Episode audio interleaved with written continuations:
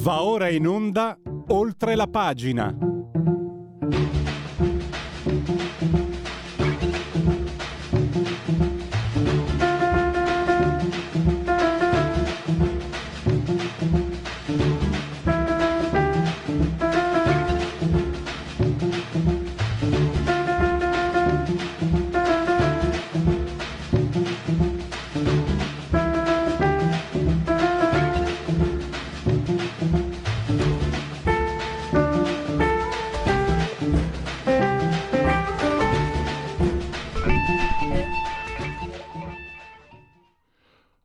Oltre la pagina Radio Libertà, cominciamo eh, subito, dovremmo avere tra poco il primo cliente di questa pregiata ditta.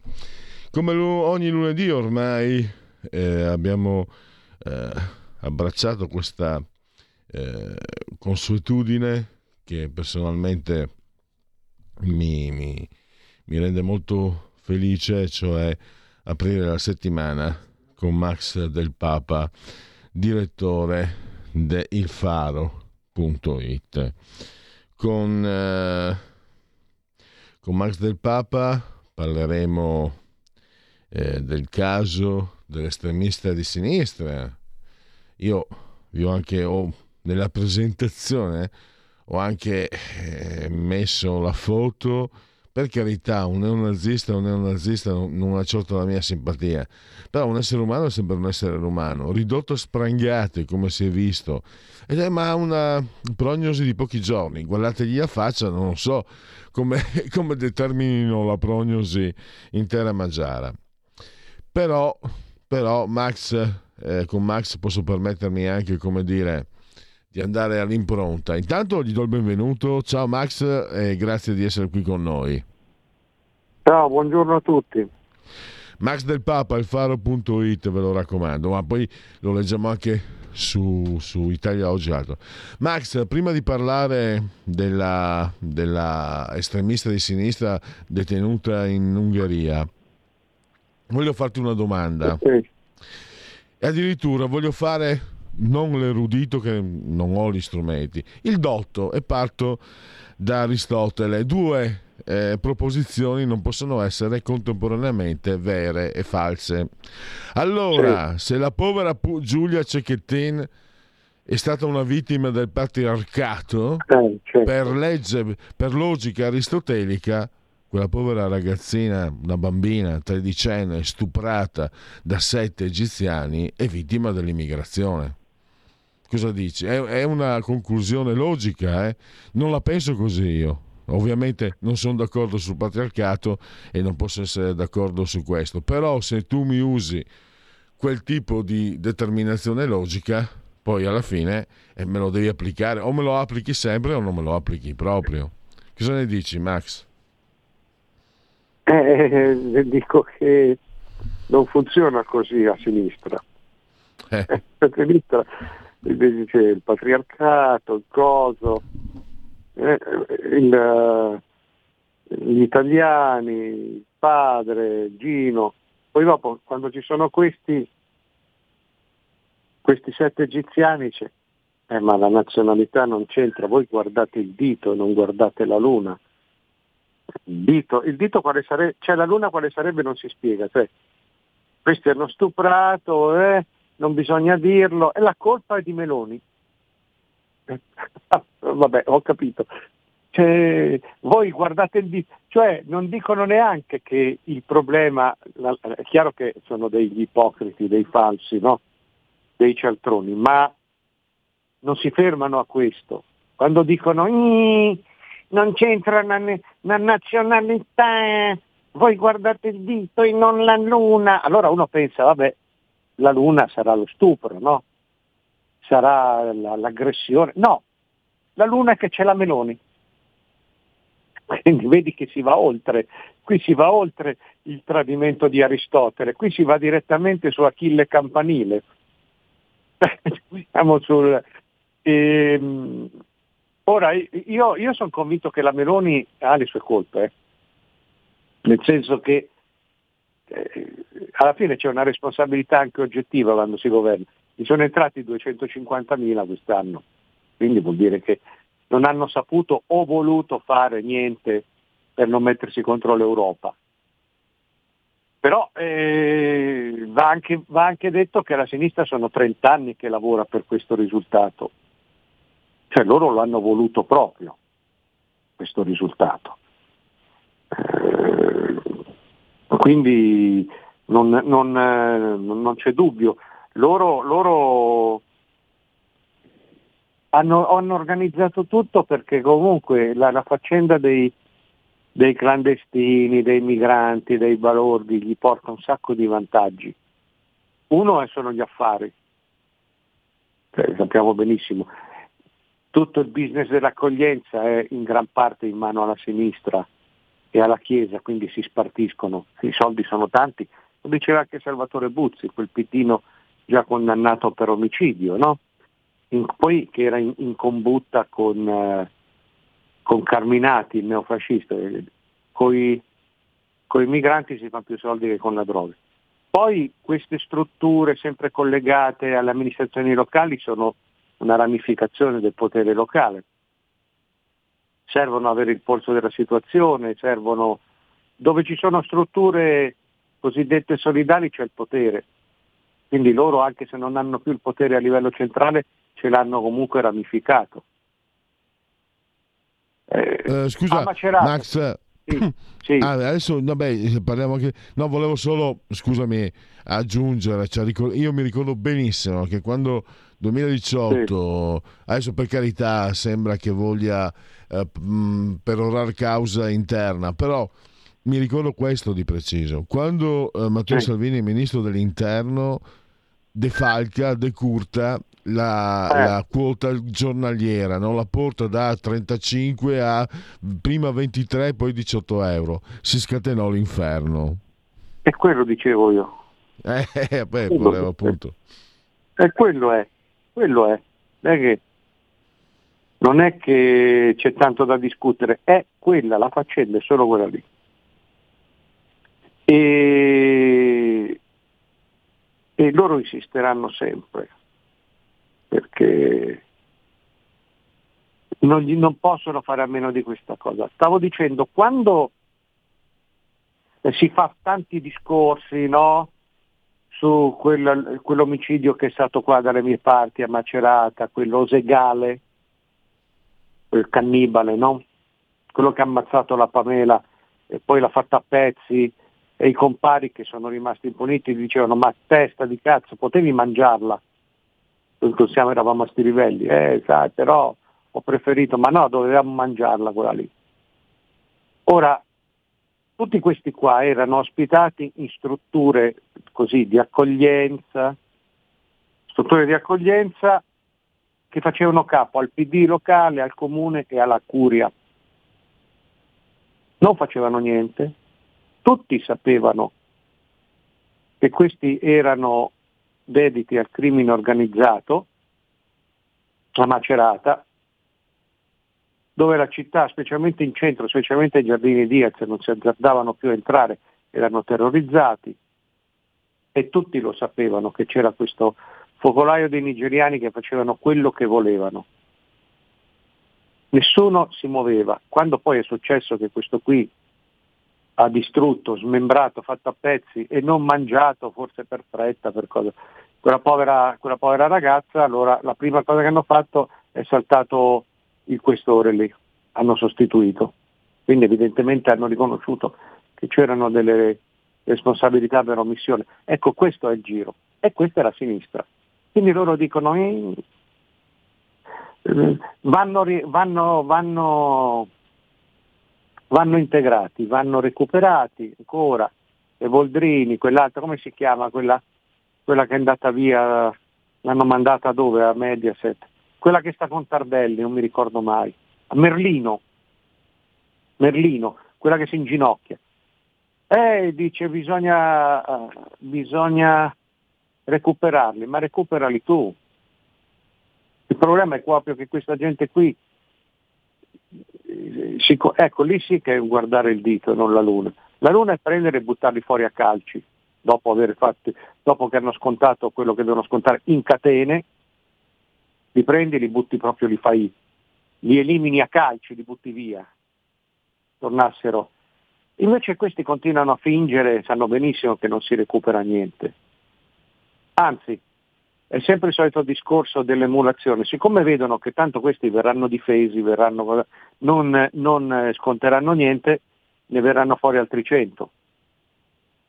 Perché questi, mettiamoci in testa una cosa, questi non rischiano niente, intanto sono per lo più maggiorenni, però anche quelli che dicono che sono minorenni, sai, la legislazione, questi non rischiano niente, se sono minorenni non vanno neanche in galera, se sono appena maggiorenni stanno lì qualche settimana ma li danno subito a qualche prete. Questi non rischiano niente, diranno poverini, ma è la sinistra, no io, non tu, è la sinistra che teorizza questo, che quando c'è uno stupro di, uno stupro di gruppo messo su dai, dagli extracomunitari, dai, eh, non vale perché loro non, eh, non si rendono conto. Come non si rendono conto? Cioè contano solo gli stupri italiani perché quelli degli africani loro hanno un'altra cultura. Queste sono cose che abbiamo sentito mille volte. Max, sai cos'è che mi stupisce? Allora, eh, credo fosse Ina Salem, l'anno preciso 2007-2008, fu inter- furono intercettate perché sbagliarono clamorosamente delle, delle ocche femministe, eh, si, si, si lessero le loro email. Non dobbiamo... Questa ragazza uccisa dai genitori perché voleva vivere all'occidentale col proprio fidanzato italiano italiano bresciano. Non dobbiamo dire niente, altrimenti eh, fomentiamo l'odio leghista e islamofobo. Notare che all'epoca la Lega, la Lega aveva il 4%, eh? quindi vabbè. Poi eh, ti ricordi i casi di Colonia, addirittura me lo ricordo, sono 5-6 anni, qualcosa di più. Una sessuologa, psicologa autorevole, si fa per dire, sulla stampa scrive, e mai colpa, ti ricordi, mille islamici stuprarono un centinaio di ragazze occidentali a Colonia e una, questa sessuale è colpa nostra, loro sono spaventati. Eh, cioè, la sai cos'è? Che... Sì, cioè, quello che non... Cioè, la sessuologa si, si... dovrebbe guardarsi lei... Io, so io dove, ti... la sessuologa. Eh. Cioè, cioè, tutti sti siamo pieni anche di queste professioni inutili proprio della modernità. Mo arriva la sessuologa per i migranti. Quindi non, quello... non, se ne esce, non se ne esce. Ma ecco, dai. Max, quello che, che, che, che, mi lascia attonito è che passano gli anni, la loro reazione è sempre identica. Cioè, cosa dobbiamo fare per chiamare a responsabilità queste persone? È uno stupro, è uno stupro e non vale di meno se commesso da un migrante. Altrimenti non puoi raccontarmi la balla eh. del patriarcato. Cioè, sono passati praticamente 17 anni, credo, no, un po' meno, dai, 2007, sì, 17 anni da Ines Salem, 2007 credo fosse e sem- mm. hanno sempre la stessa identica reazione. È incredibile. Sì non, non riesco a capacitarmene, tu come te lo spieghi? Beh, con l'ideologia, cioè, eh, se no non sei di sinistra, cioè non, non, c'è, a volte anche molto di destra, eh, però la sinistra proprio è quella che non fa i conti con la realtà, non lo fa nella, nella società, non lo fa nell'economia, lo vediamo adesso con questa che chiamiamo agenda, no? Agenda per, per, per dire tutto quel complesso di, di pretese farneticanti, deliranti. Loro vedono che una cosa non va, so, l'auto elettrica non prende piede perché, perché tu non puoi uscire di casa quattro ore prima per caricarla, oppure perché una cosa è troppo costosa. Eh, i, i, le, le, le caldaie, tutta questa sostituzione. E loro, oppure il sesso che uno non ce l'ha, uno ce l'ha come gli pare, io ieri vedevo un, un attimo intercettato sta, sto Luxuria, a me fa una pena tremenda, uno che per tutta la vita cerca di essere quello che non può essere. Ma questo la notte deve farsi di quei pianti perché è chiaro che è una, è una mistificazione verso se stesso. E, oppure i migranti ce ne vogliono di più, vanno rieducati. La realtà non torna e loro cosa fanno? Ci vuole più ideologia. Queste sono è il principio dei, dei regimi totalitari, no? Mm-hmm. Io ti faccio fuori un certo numero di persone, i contadini, i culacchi non vogliono, ne faccio fuori 4 milioni. Ne sono rimasti ancora, non collaboro, ne faccio fuori 10 milioni. Le mie ricette economiche non funzionano, ne ammazzo 20 milioni. Loro sono così, non possono cambiare. Quello che invece si potrebbe fare è andare dritti per, la, per, per un'altra strada. Eh, no fare tanti... Sì, ho capito, il piano Mattei, di per sé l'idea può anche essere buona, poi vediamo se, se, se porta a qualcosa oppure se finisce come è cominciato, cioè a tavola, io non lo so, l'idea può anche essere buona, però intanto qui devi chiudere, no fare tante seghe, tanti discorsi, tante pippe, tante no, ma noi non siamo fascisti, quello, quell'altro, qui chiudi, basta, questi li prendi, li sbatti via, togli le leggi che fanno l'impunità per i minori, che non li puoi rimpatriare, questi li sbatti fuori dai coglioni, eh, se no che cosa la gente che ha cambiato governo a fare? Invece no, vai per la tua strada, non è che devi dare sempre spiegazioni o chiedere la legittimità a questi qua, questi li difendono gli stupratori, questi fanno la, la fiaccolata per gli stupratori. Per loro basta dire la nazionalità non c'entra, non la vogliamo sapere, e invece sì che è importante perché è, è, è la punta di iceberg di un sistema che è stato creato in 30 anni. Come non è importante? Certo che è importante la nazionalità. Se qui entrano 250.000 clandestini l'anno e poi questi si verificano, si dimostrano tutti stupratori, aguzzini, eh, gente che ammazza le pensionate a pugni in faccia, stupra, eh, che cazzo, come non è importante? C'è sempre questa rimozione forzata, sempre questa falsa coscienza. E loro dicono questo. Allora tu prendi, c'hai il governo, c'hai responsabilità. Adesso perlomeno c'hai il potere, vai avanti. Io non capisco questo, invece no, bisogna andare d'accordo con tutti, bisogna... Quindi, Tra l'altro sono, sono anche le statistiche che confermano che cioè non è chiaramente non è il migrante in sé da demonizzare, è, la, è il sistema. Tanto mi viene in mente addirittura ma mi domando anche che testa, veramente che testa hanno. Anni fa una ragazza era una dei, dei, centri sociali e collaborava per aiutare i migranti a Ventimiglia. Fu stuprata nei cessi di questo centro di raccolta mm, da, dei, da, degli africani praticamente l'hanno obbligata gli altri della cooperativa, era una specie di cooperativa, centro, insomma, ecco, roba, lì, la roba loro, l'hanno obbligata a stare zitta per 40 giorni finché non ce l'ha fatta perché poverina è stata stuprata, è stata sventrata da, dagli africani sì, non, non, e, e, ha denunciato, diceva no devi stare zitta altrimenti alimenti la xenofobia. Ma che testa sì, hanno queste persone? Sì. E infatti è stata zitta, ma non è, sì, alimenti la xenofobia, la realtà vera era devi stare zitta, se no qui ci chiudono, restiamo senza sovvenzioni, dobbiamo andare eh, a lavorare. Hai ragione tu, è vero. E quello è. Eh, sì. Allora loro dicono noi siamo qua, non facciamo niente, lucriamo sullo Stato, lucriamo su questi qua. Vabbè, se anche ti stuprano ogni tanto, però il resto del tempo vivi bene, viviamo tutti bene. E questa è la logica, la logica dei centri sociali. E infatti se tu vai su X, sui social, tutti i parlamentari di sinistra stanno difendendo questi qua. Sì. Io, no, tu non trovi, non leggi una parola di condanna, la parola è lo stupro è uno stupro. Sì, è il mare è il mare e, e, e, e le margherite sono margherite. Lo stupro è uno stupro, ma non vuol dire niente.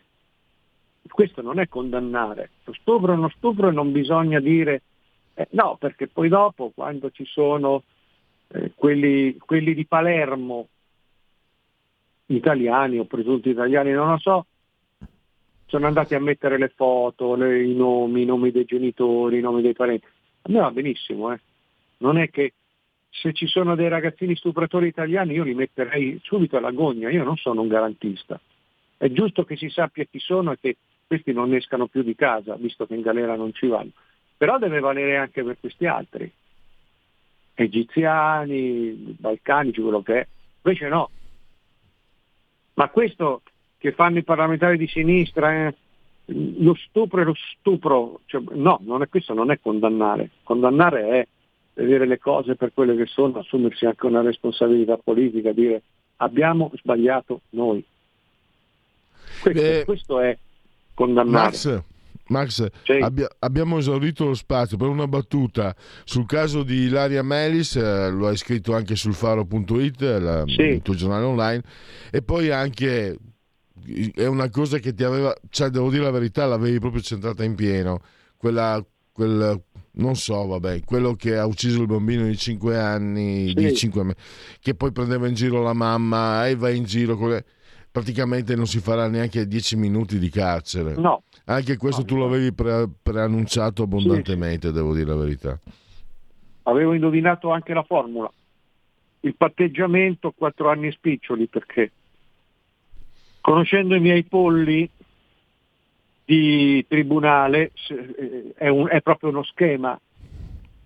Tu fai il patteggiamento quattro anni e giorni questo in galera non ci andrà mai, questo andrà da qualche prete deviato sociale dove potrà giocare tutto il giorno alla PlayStation con quei giochi che, fanno, che simulano gli, i pirati stradali. Così si diverte pure, capito? Si carica. No, della Salis non me ne frega assolutamente niente. Non, proprio, io non sono garantista, questi qua, le catene, mangia i topi, non me ne frega niente. Proprio è, è l'ultimo dei miei pensieri. Un'altra volta, io non vado sotto il Cremlino a dire che Putin è un boia. Se questa, oltre che terrorista, è deficiente, cioè andate in Ungheria a menare altra gente, nazisti, non lo so io, pensando che l'Ungheria fosse come l'Italia, è problema suo. A me non me ne frega niente. Non me ne Perfetto. frega niente di dove sta, di come sta, del suo destino. Mi dispiace una cosa, che adesso verrà ricomperata verrà ricomperata dalla Meloni a un prezzo allucinante sia economico che politico, non ce lo diranno, la pagherò anch'io pro quota, verrà riscattata dal governo Meloni, questa appena scenderà dalla scaletta dell'aereo proclamerà Meloni scrofa, io sto con Hamas, eh, Meloni vacca, io sto con le Brigate Rosse. Dopodiché Fabio Fazio, candidatura col PD e magari Sanremo 2025. Questo mi fa girare i coglioni a me. E siccome tu mi dai atto che io le cose le vedo, le, le centro, vedrai che, vedrai che anche in questo caso non mi sbaglio. Devo chiudere, eh, per avere atto andate sul faro.it, è gratis ma date una mano che non sbaglio e vi renderete conto eh, che, che, Max è uno che eh, ci vede spesso, spesso e volentieri lontano. Domani lo potrete sentire di nuovo nella rassegna stampa con Giulio Cainarca alle 9. Max, grazie davvero per quanto ci riguarda la prossima settimana, per quanto riguarda i nostri ascoltatori a domani mattina. Grazie ancora. Ah. Grazie a voi, arrivederci. Stai ascoltando Radio Libertà. La tua voce libera, senza filtri né censura. La tua radio.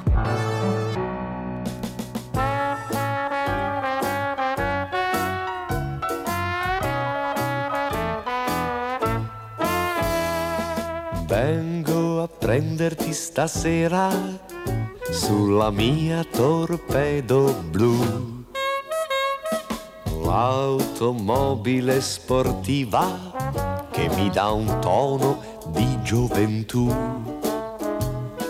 Già ti vedo elegantissima come al solito sei tu. Sembrerai una Jean Harlow sulla mia torpedo blu. Indosserò un bel doppio petto ed un cappellone come al capone e in camicetta e maxigonna tu mi accenderai il sigarone. Vengo a prenderti stasera, suona il clacson, scendi giù. E mi troverai seduto sulla mia torpedo blu.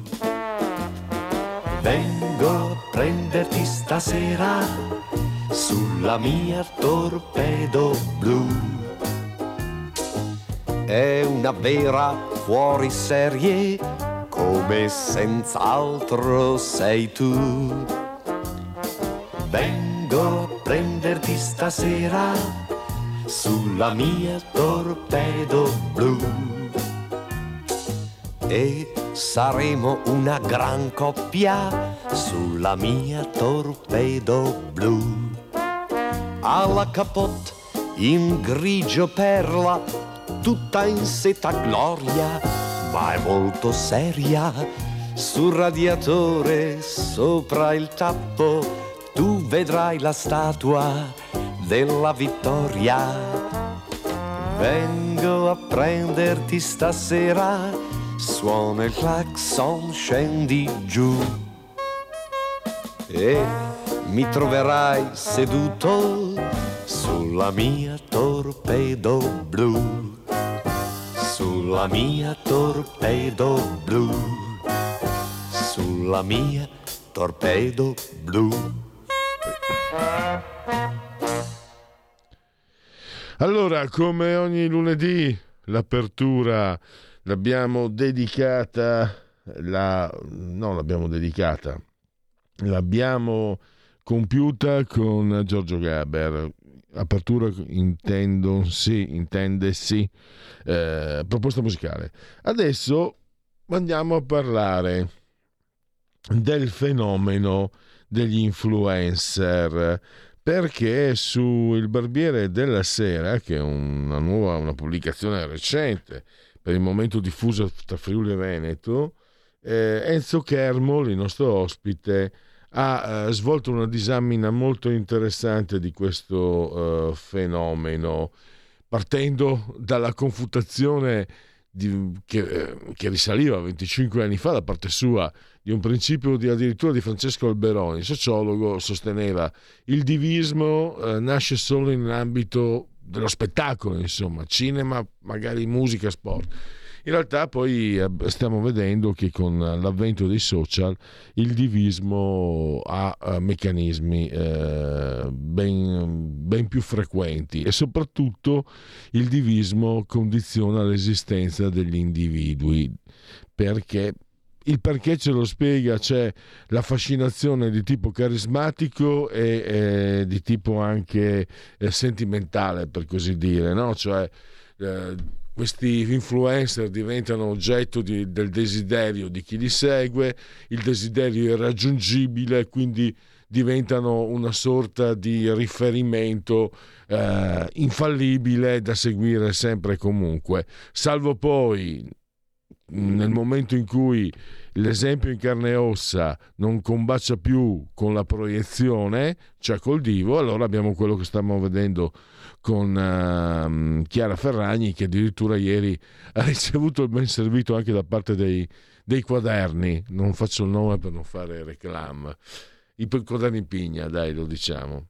Ma intanto eh, io mi fermo perché sto parlando troppo, la parola al professor Enzo Kermol che tra l'altro è docente anche di tecniche della comunicazione.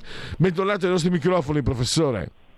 Ah, grazie, grazie di questa chiamata.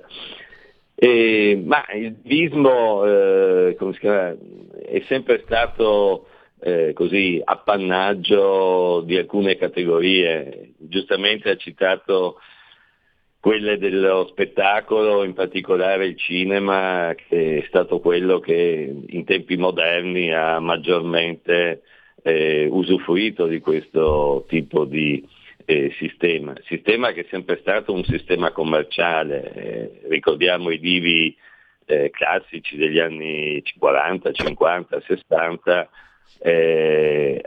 avevano una professione, cioè erano degli attori, però eh, veniva utilizzata anche per eh, pubblicità di prodotti eh, all'interno del film, eh, pensiamo a certi James Bond, eh, c'era una ricchezza di auto, di accendini, di orologi, eccetera, che poi eh, chiaramente usufruivano di questa pubblicità per la presenza del prodotto nel film. La differenza con gli influencer attuali è che non hanno un'attività reale, ehm, sono semplicemente eh, strumenti della pubblicità eh, grazie alla quale ovviamente alcuni di loro eh, riescono a ottenere anche degli introiti paragonabili a quelli del divismo eh, classico.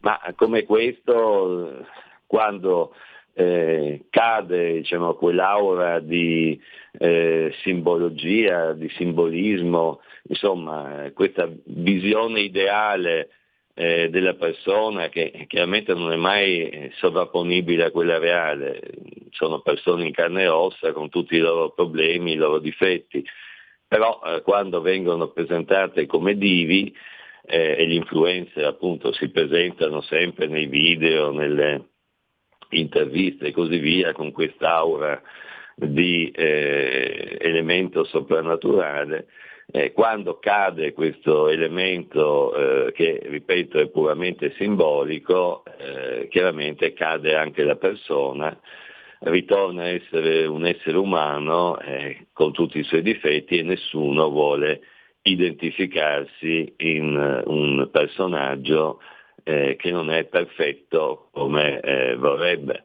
Eh, chiaramente questa perfezione può essere ben diversa tra eh, influencer e influencer, così come era tra divo e divo, c'era chi preferiva quello d'azione, chi quello riflessivo, chi l'attrice molto bella, chi l'attrice più abile nella manipolazione eh, sullo schermo, che si immaginava anche nella vita, poi magari non era assolutamente vero. Eh, pensiamo a Marilyn Monroe che rimane sempre uno degli elementi classici, eh, ebbe una vita piuttosto sfortunata da un punto di vista eh, relazionale, eh, mentre nei film appariva come eh, la donna che non aveva nessun tipo di problema in questo campo.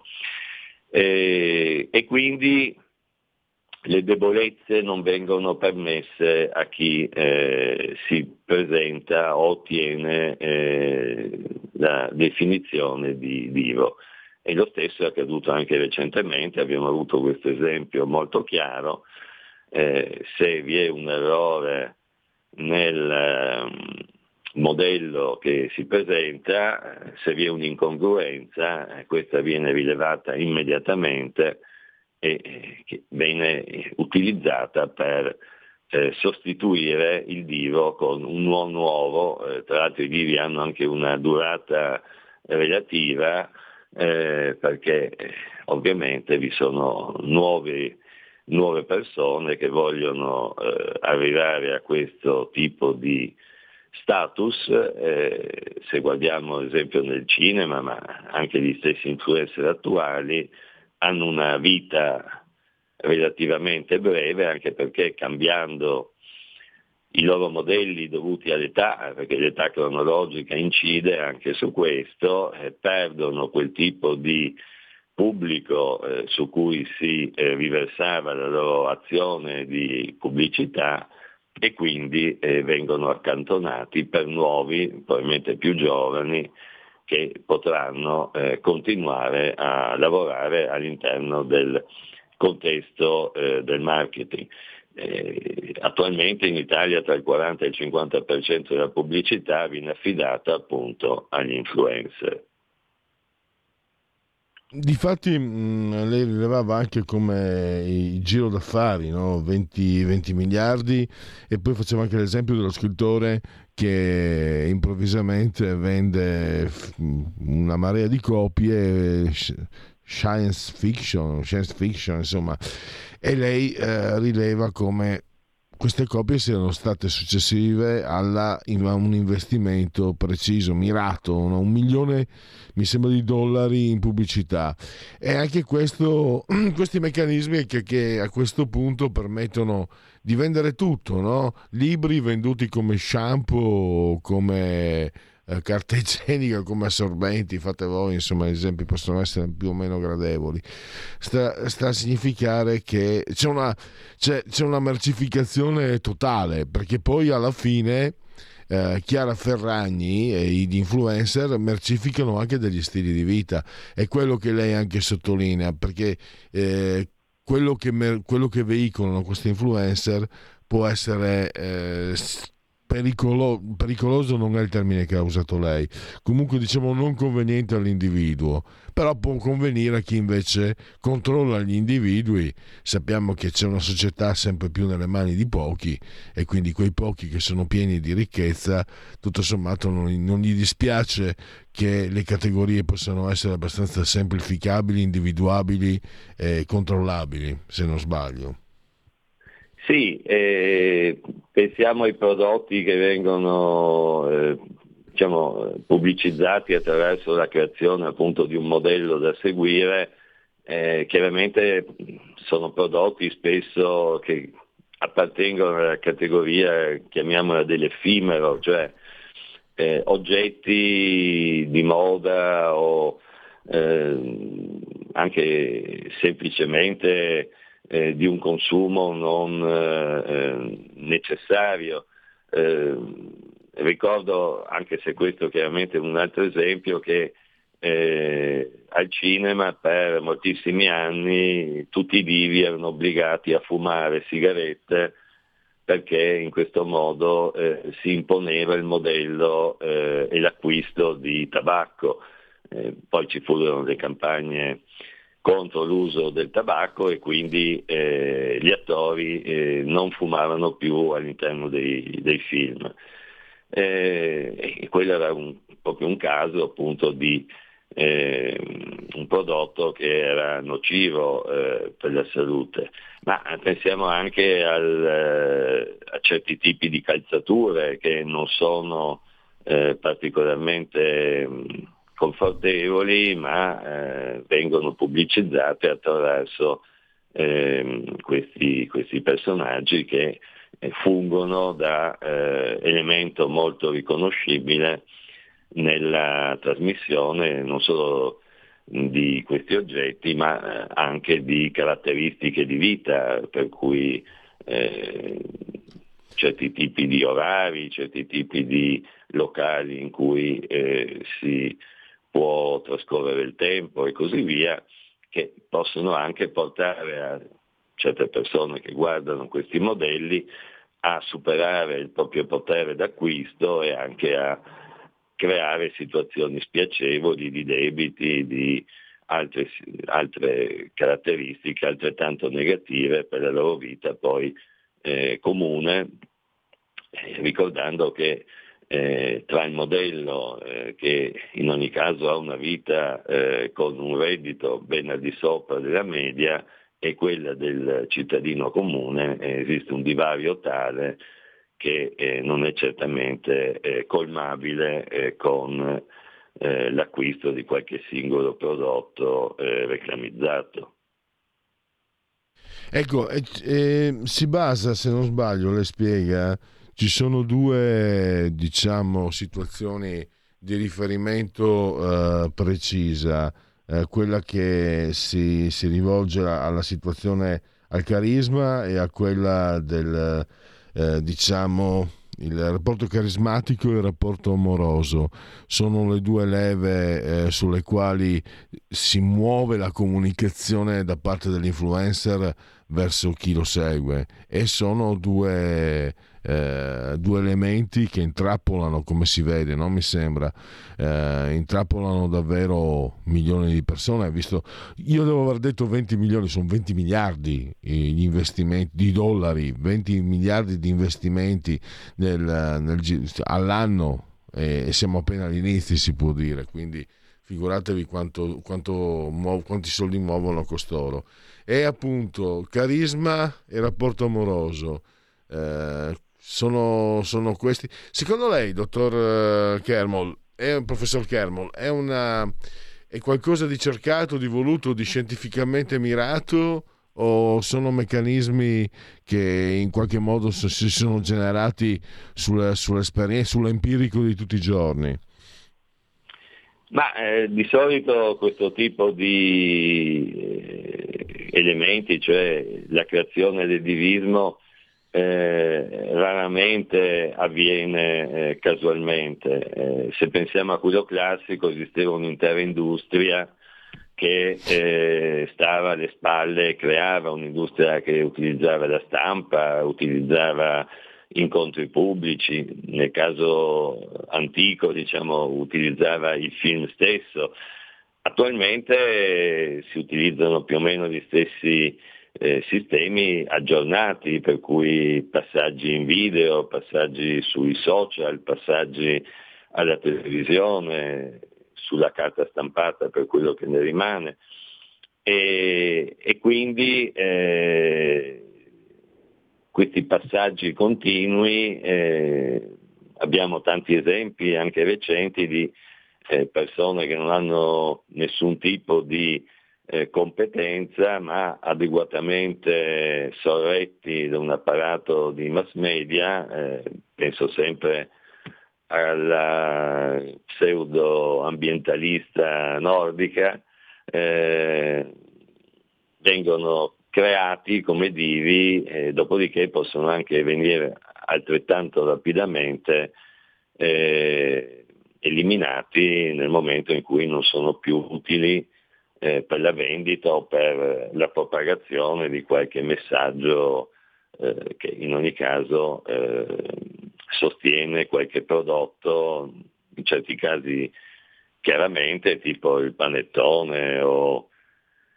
i quaderni scolastici, in altri casi invece con messaggi più o meno falsamente buonisti che poi in realtà eh, sottendono a qualche cambiamento di eh, indirizzo prodotto che può essere un'auto non più a motore endotermico ma un'auto elettrica che stenta a essere venduta sul mercato.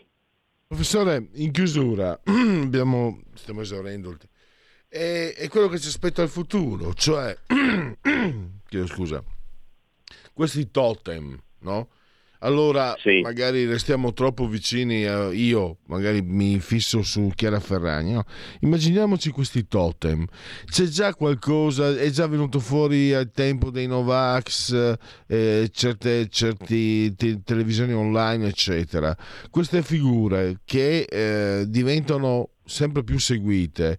Adesso abbiamo i prodotti, quelli di Chiara Ferragni, per carità sono prodotti cosmetici, eccetera, ma io immagino potrebbero diventare prodotti ideologici, cioè dei totem che ci diranno eh, loro quali sono i trend da seguire in politica, in economia, nell'arte, nella cultura, nella morale, nell'etica.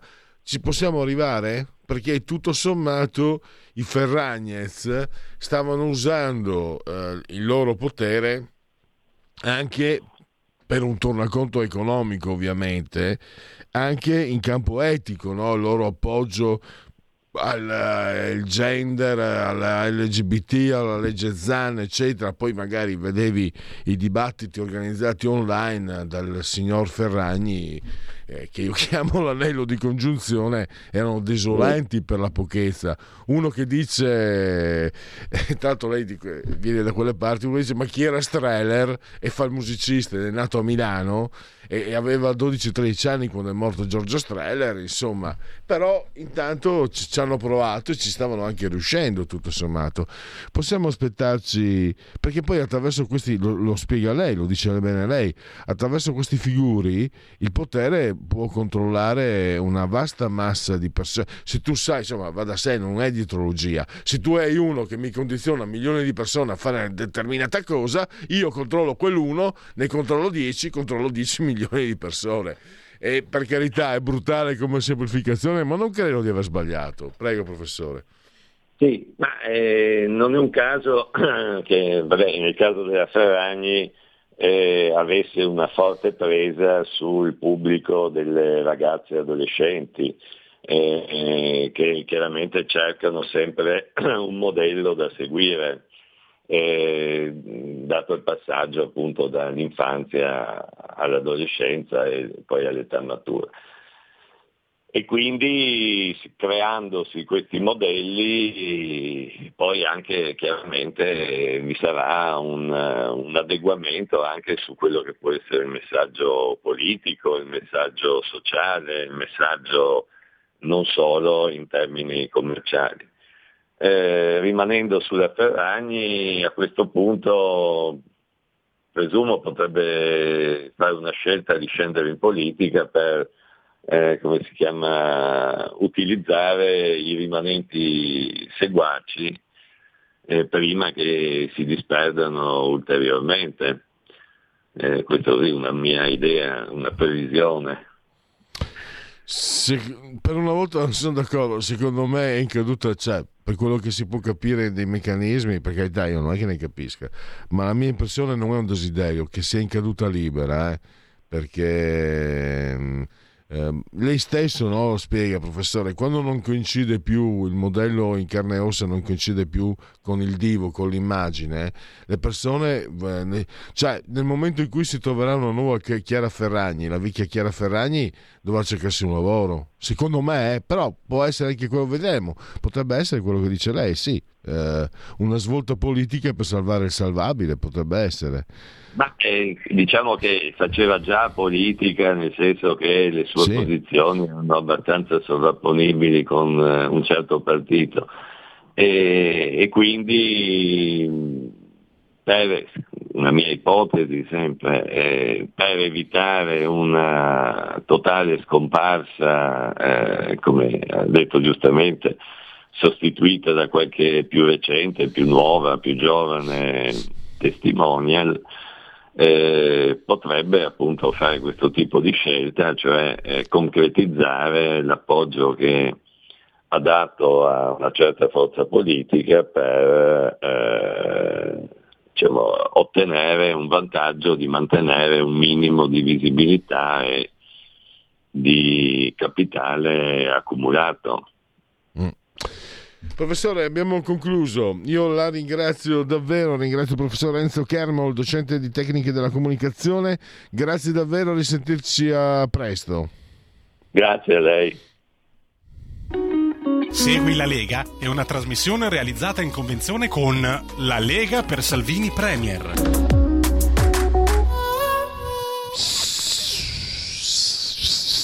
Segui la Lega prima che la Lega seguisca te alla Pellegrina, ma anche ha messo la sintassi.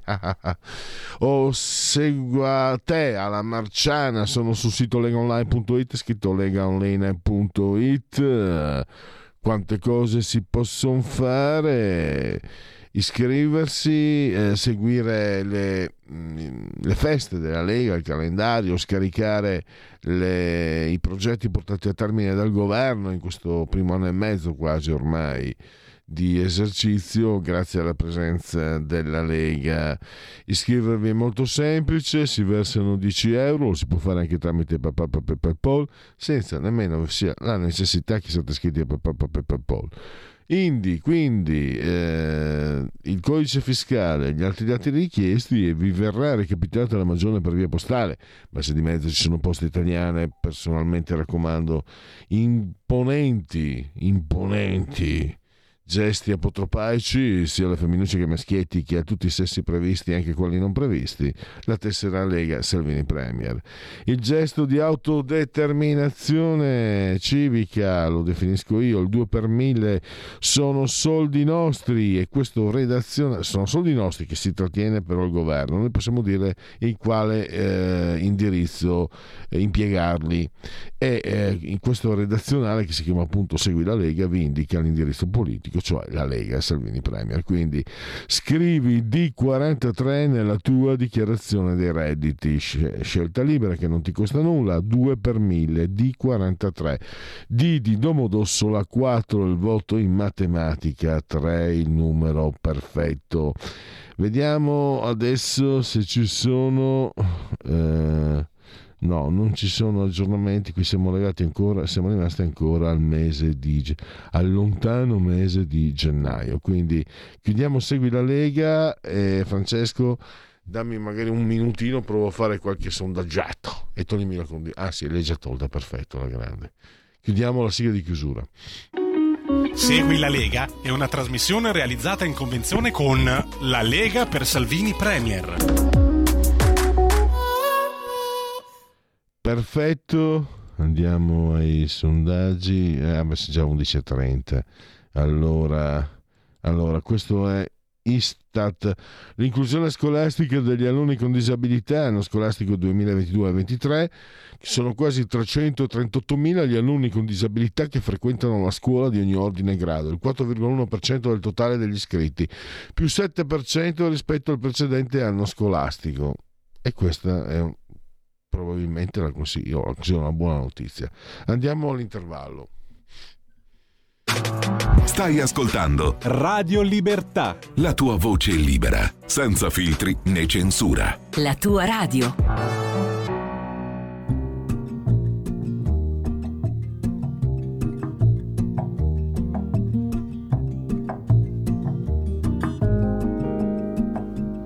Sunrise,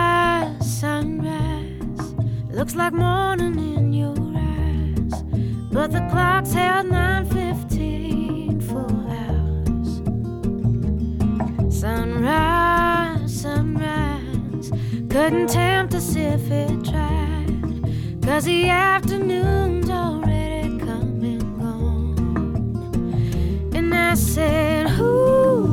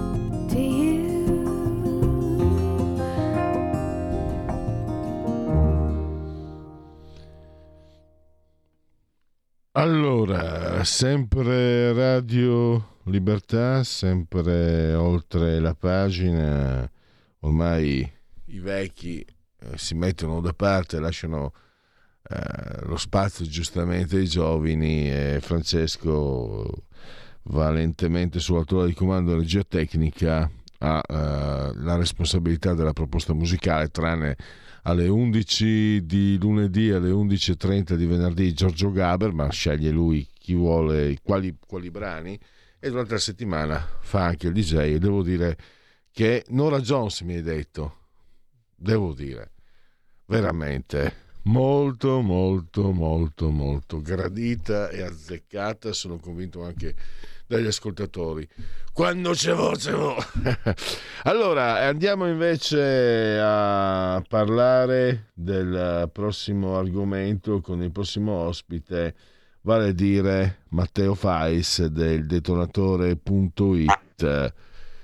eh, lo abbiamo in collegamento. Eccolo là. Eccolo ci sono, là. ci sono. Buongiorno. L- lo, veggo, lo veggo in collegamento eh, Skype.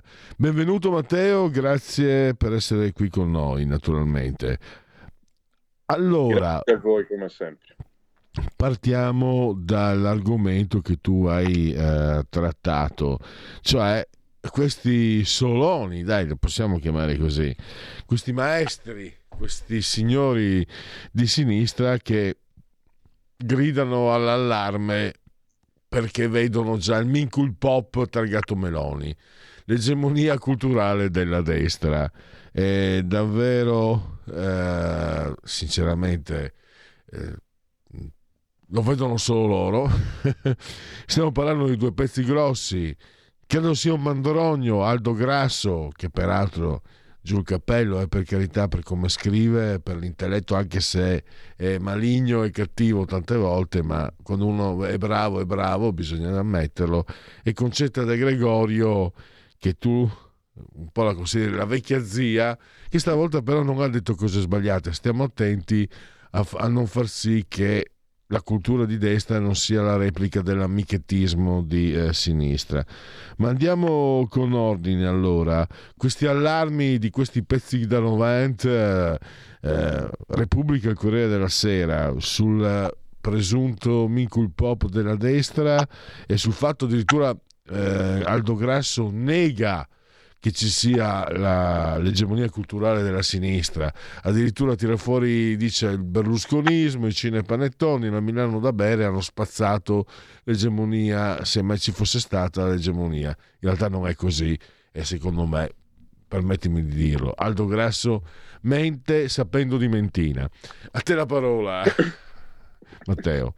Cominciamo, eh, cominciamo, da un dato interessante. Quindi, domenica scorsa eh, due dei massimi giornali, dei massimi quotidiani italiani, nonché, possiamo dirlo eh, senza offendere nessuno, massima espressione del, del progressismo oramai nel, nel, bel paese, pubblicano entrambi ben eh, due articoli eh, relativi alla questione dell'egemonia culturale. Il, eh, il primo, quello sul Corriere di Aldo Grasso, ed è quello, a mio modo di vedere, meno fondato. Eh, si limita fondamentalmente a esprimere ehm, un qualcosa che a suo avviso è una datità, ovvero che eh, l'egemonia della sinistra eh, non, st- non, starebbe tramontando a mezzo di tutta una serie di scelte del governo Meloni, di scelte in ambito culturale, ma sarebbe già ampiamente tramontata da decenni appunto per tutta una serie di fenomeni quali sono stati i cinepanettoni, il berlusconismo e mm, la Milano da bere, tutta, mm, tutta una serie di, eh, diciamo così, eh, di fenomeni antropologico-culturali, eh, direi di, di, scarsa, di scarsa levatura. Ecco, comunque, malgrado la scarsa levatura, questi avrebbero annichilito la, l'egemonia culturale della, della, sinistra, prima di allora predominante.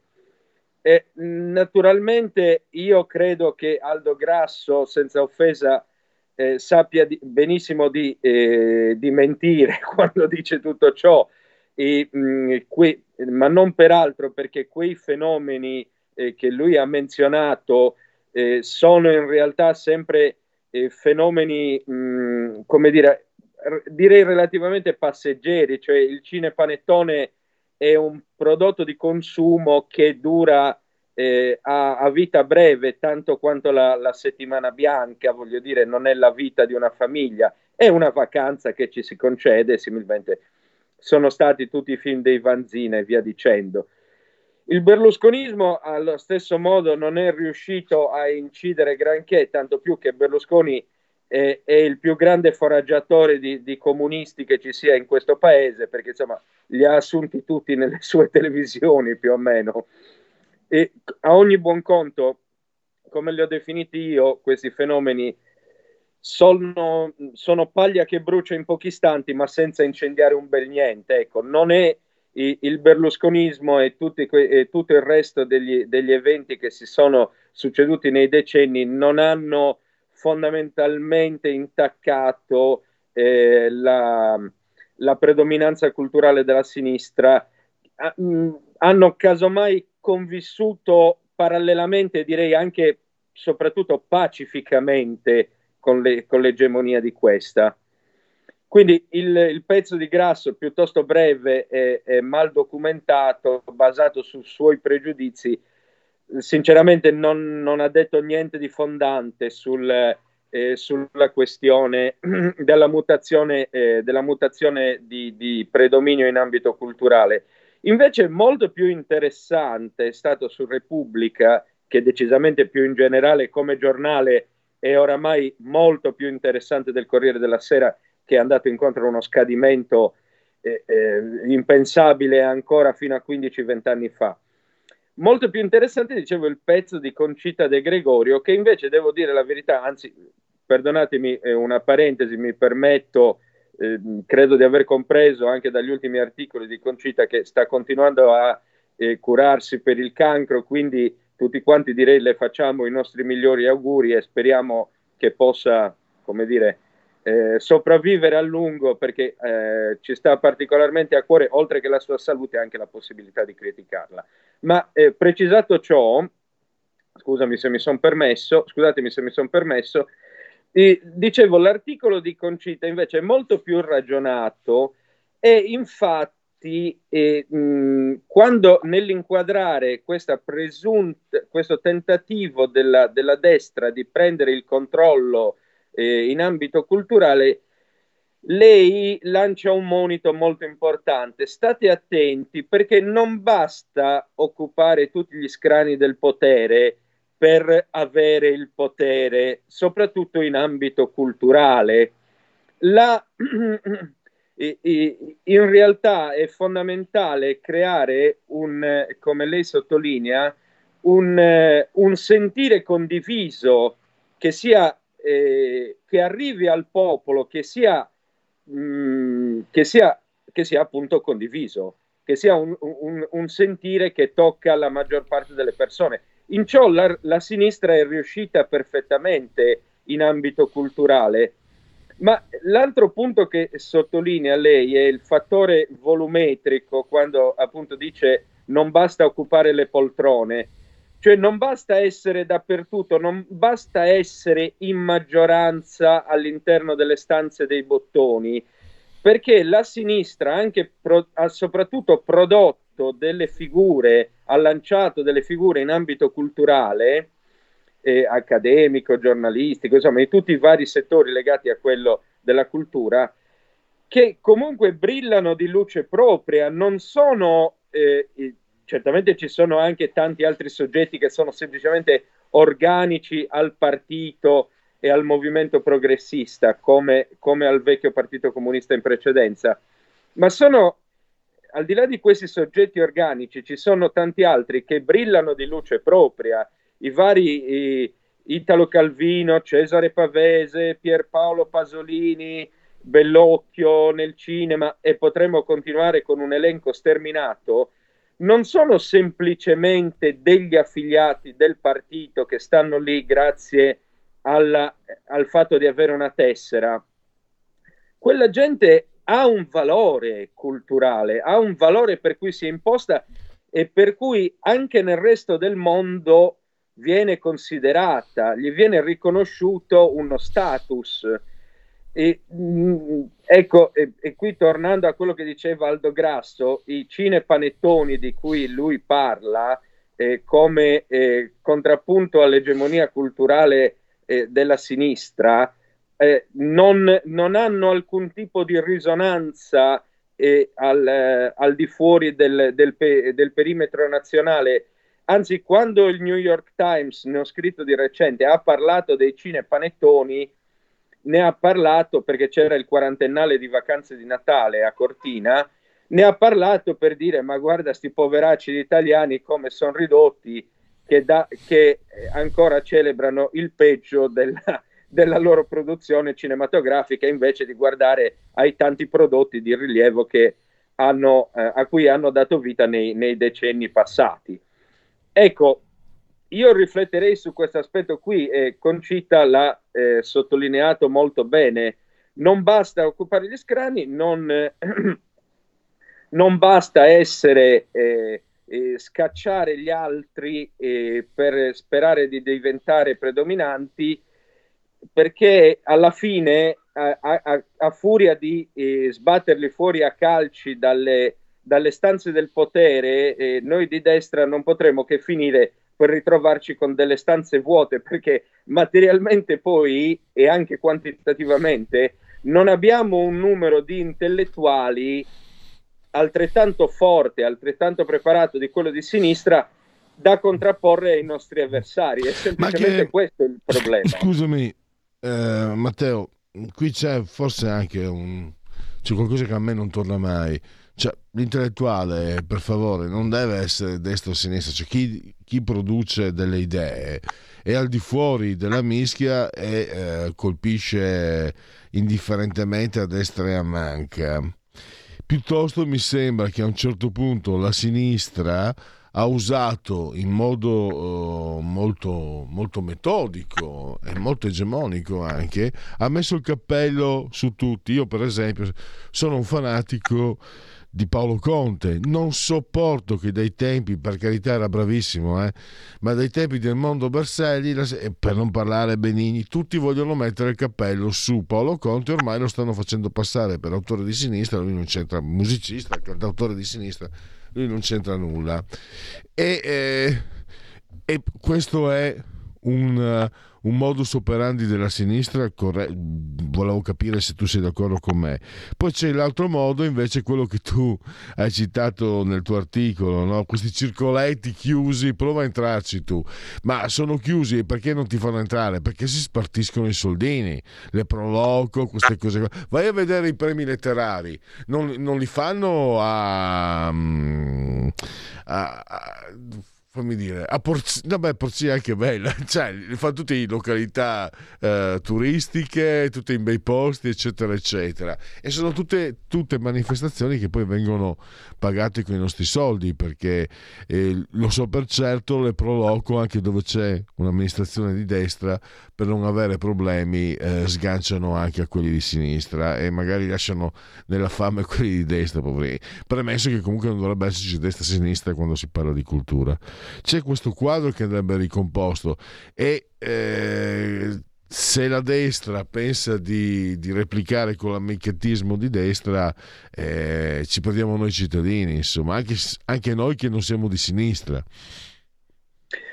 Eh, guarda, eh, sono d'accordo, eh, certamente mh, il, il vero intellettuale non è mai organico, però è altresì vero che ha una tendenza, cioè questo è indubitabile.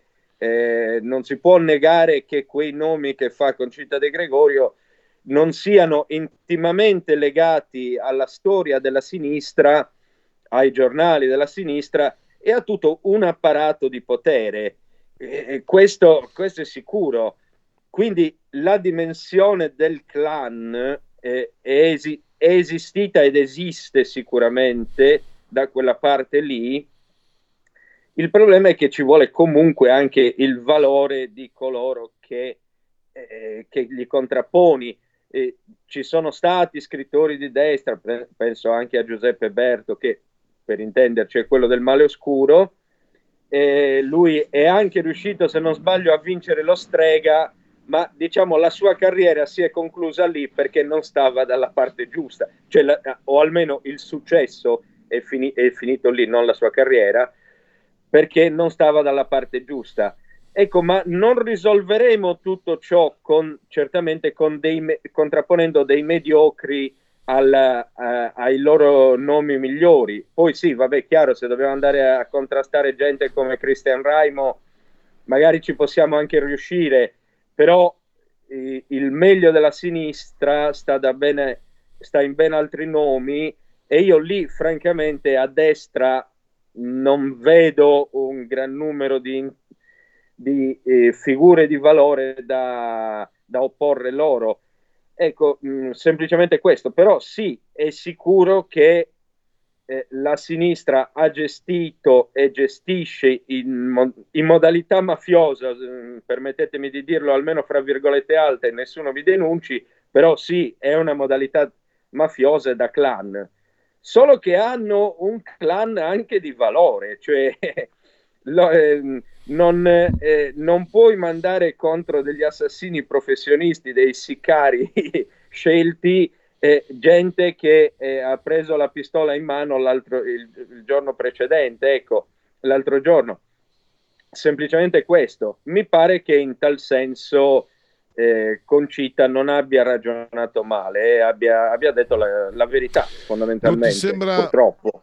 Matteo, eh, non ti sembra però questo che eh, questo diciamo eh, continua autoreferenzialità, questo spartirsi il bottino che diventa sempre più ristretto, stia rendendo ormai ma insopportabile non è il termine giusto, ma di sicuro scadente. Cioè, la, allora, il rifiuto di ogni confronto con l'esterno, il chiudersi in se stessi per spartirsi una torta che necessariamente diventa... Infatti li vediamo adesso, si fanno gli isterici perché sono arrivati gli eredi del, del, del, dell'MSI, gente che sa come si, che sa come si occupano, non sono questi qua eh, diciamo quelli di Giorgia Meloni, sono pochi, gli mancherà il personale politico, ma non sono come noi della Lega quando siamo arrivati, ma neanche quelli di Berlusconi. Berlusconi, l'hai detto tu, ha pasciuto tanti di quei comunisti, l'importante era che gli crescesse bene l'azienda. Questi che vengono da, dal fascismo e, dalla, e dall'Alleanza Nazionale, dall'MSI, è gente che sa come ci, siede, come ci si siede sulle poltrone giuste e loro sono isterici, li vedo, cioè proprio stanno perdendo la testa perché stanno perdendo i, i privilegi, stanno perdendo la pagnotta malamente mai, mai guadagnata che hanno avuto finora. Però questo succede anche perché sono sempre più terribilmente i loro scrittori se li leggono loro, se, e anche i loro musici se li, se li ascoltano.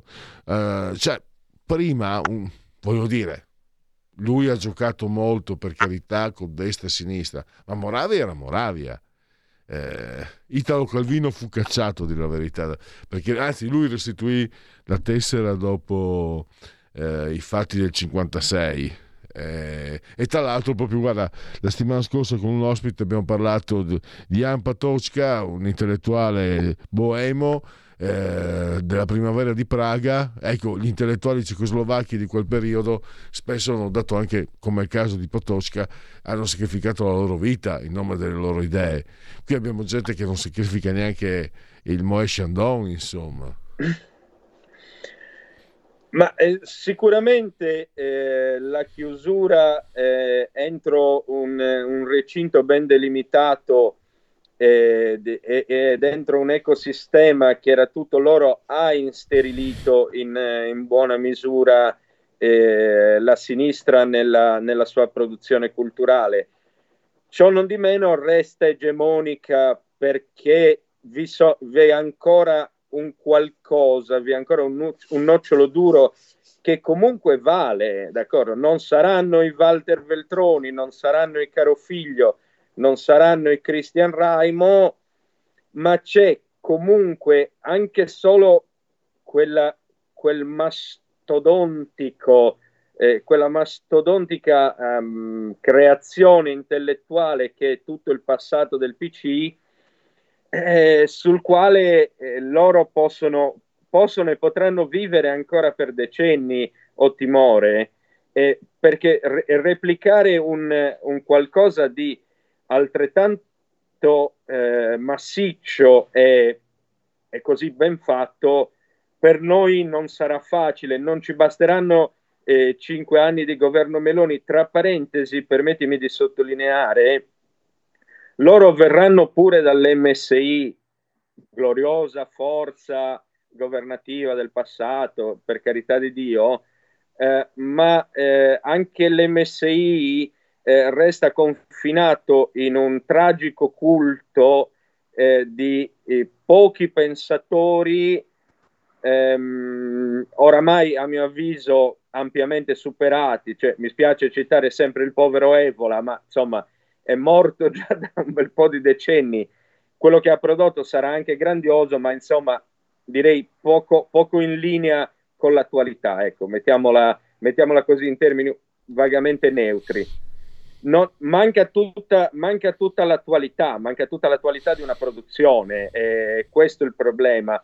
Eh, al contrario, eh, sempre per rimanere a destra, se non altro il, il fascismo riuscì a valorizzare coloro che, si, che ampiamente si vendettero alla, a, a, adesso, voglio dire, eh, eh, Mussolini non ci pensò due volte prima di finanziare Ungaretti o Siloni per, per tenerseli buoni e per avere dalla sua eh, una serie di grandi intellettuali che in quel momento avevano pensato, forse anche onestamente, forse anche, eh, come dire, non in malafede, di, di prestare il proprio servizio al regime. Però ecco, Mussolini che veniva dalla sinistra aveva ben compreso eh, come guadagnare l'egemonia scegliendo sempre i migliori e portandoli dalla propria. Io adesso non ricordo francamente un, eh, una mossa strategica così intelligente eh, sul piano culturale dal, da, da, parte della Meloni. Non me ne voglia eh, la certo. nostra Premier, ma non, mi, non, l'ho notata. Se è avvenuta, non l'ho notata. Devo concludere. Eh, intanto ringrazio Matteo Fais, detonatore.it. A risentirci a presto, Matteo, e grazie come sempre. A prestissimo, state bene, un saluto a tutti. Allora, togliamo la condivisione, vediamo se riusciamo a fare con gran velocità tutti i sondaggi che mancano.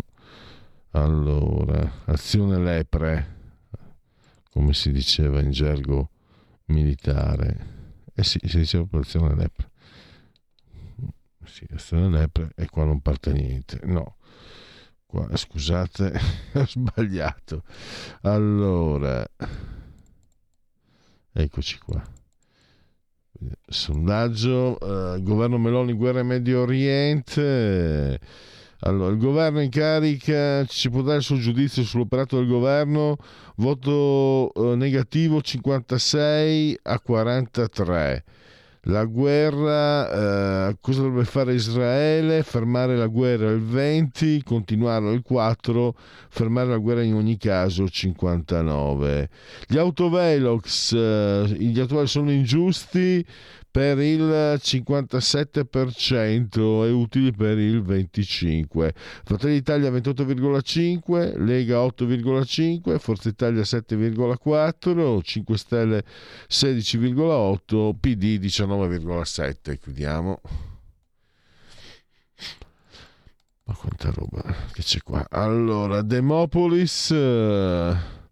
Uh Fratelli d'Italia 28, PD 20, 5 Stelle 15,8, Lega 9, Forza Italia 7,2.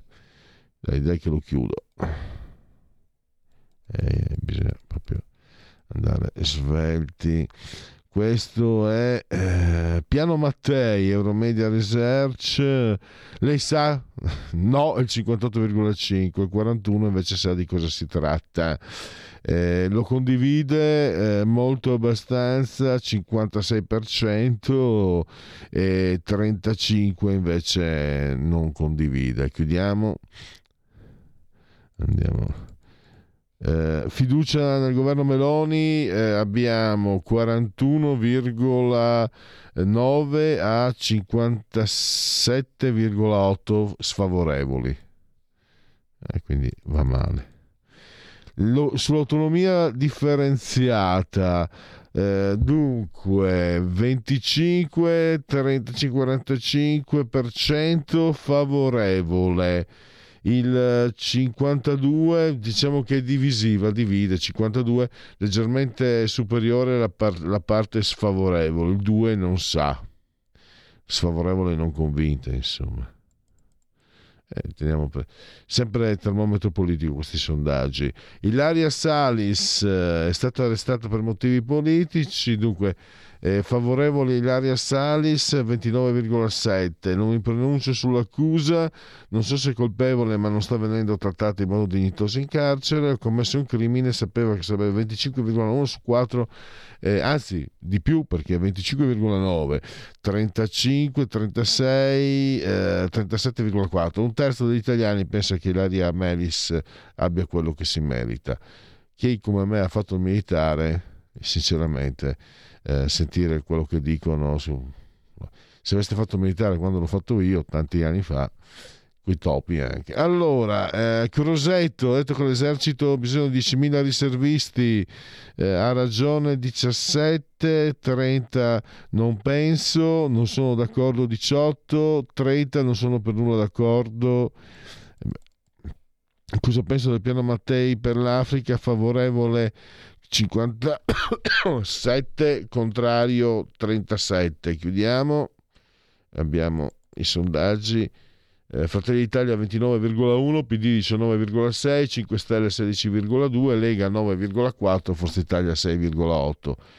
Eh, decimo settimo giorno di piovoso mese del calendario repubblicano, sono già le 12.01. Eh, gentili ricorrenze e commemorazioni. André, Citroën, pensate un po'. Poi abbiamo Ernesto Calindri contro il gorio della vita moderna, Cesare Maldini, Paolino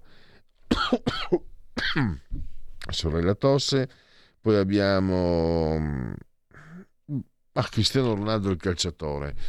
Eh, eh, si può parlare, si parla volentieri di calcio dopo, uh, dopo una partita come quella di ieri sera si parla sempre molto volentieri di calcio a casa Pellegrini, ma quanto bene si parla di calcio, quanto volentieri, con piacere, con gusto. Ah! Basta, grazie a Francesco e grazie a tutti voi per aver scelto Radio Libertà, in particolar modo un abbraccio forte forte forte signora Adriana Angela, Carmela Clotilde. Miau! Avete ascoltato oltre la pagina.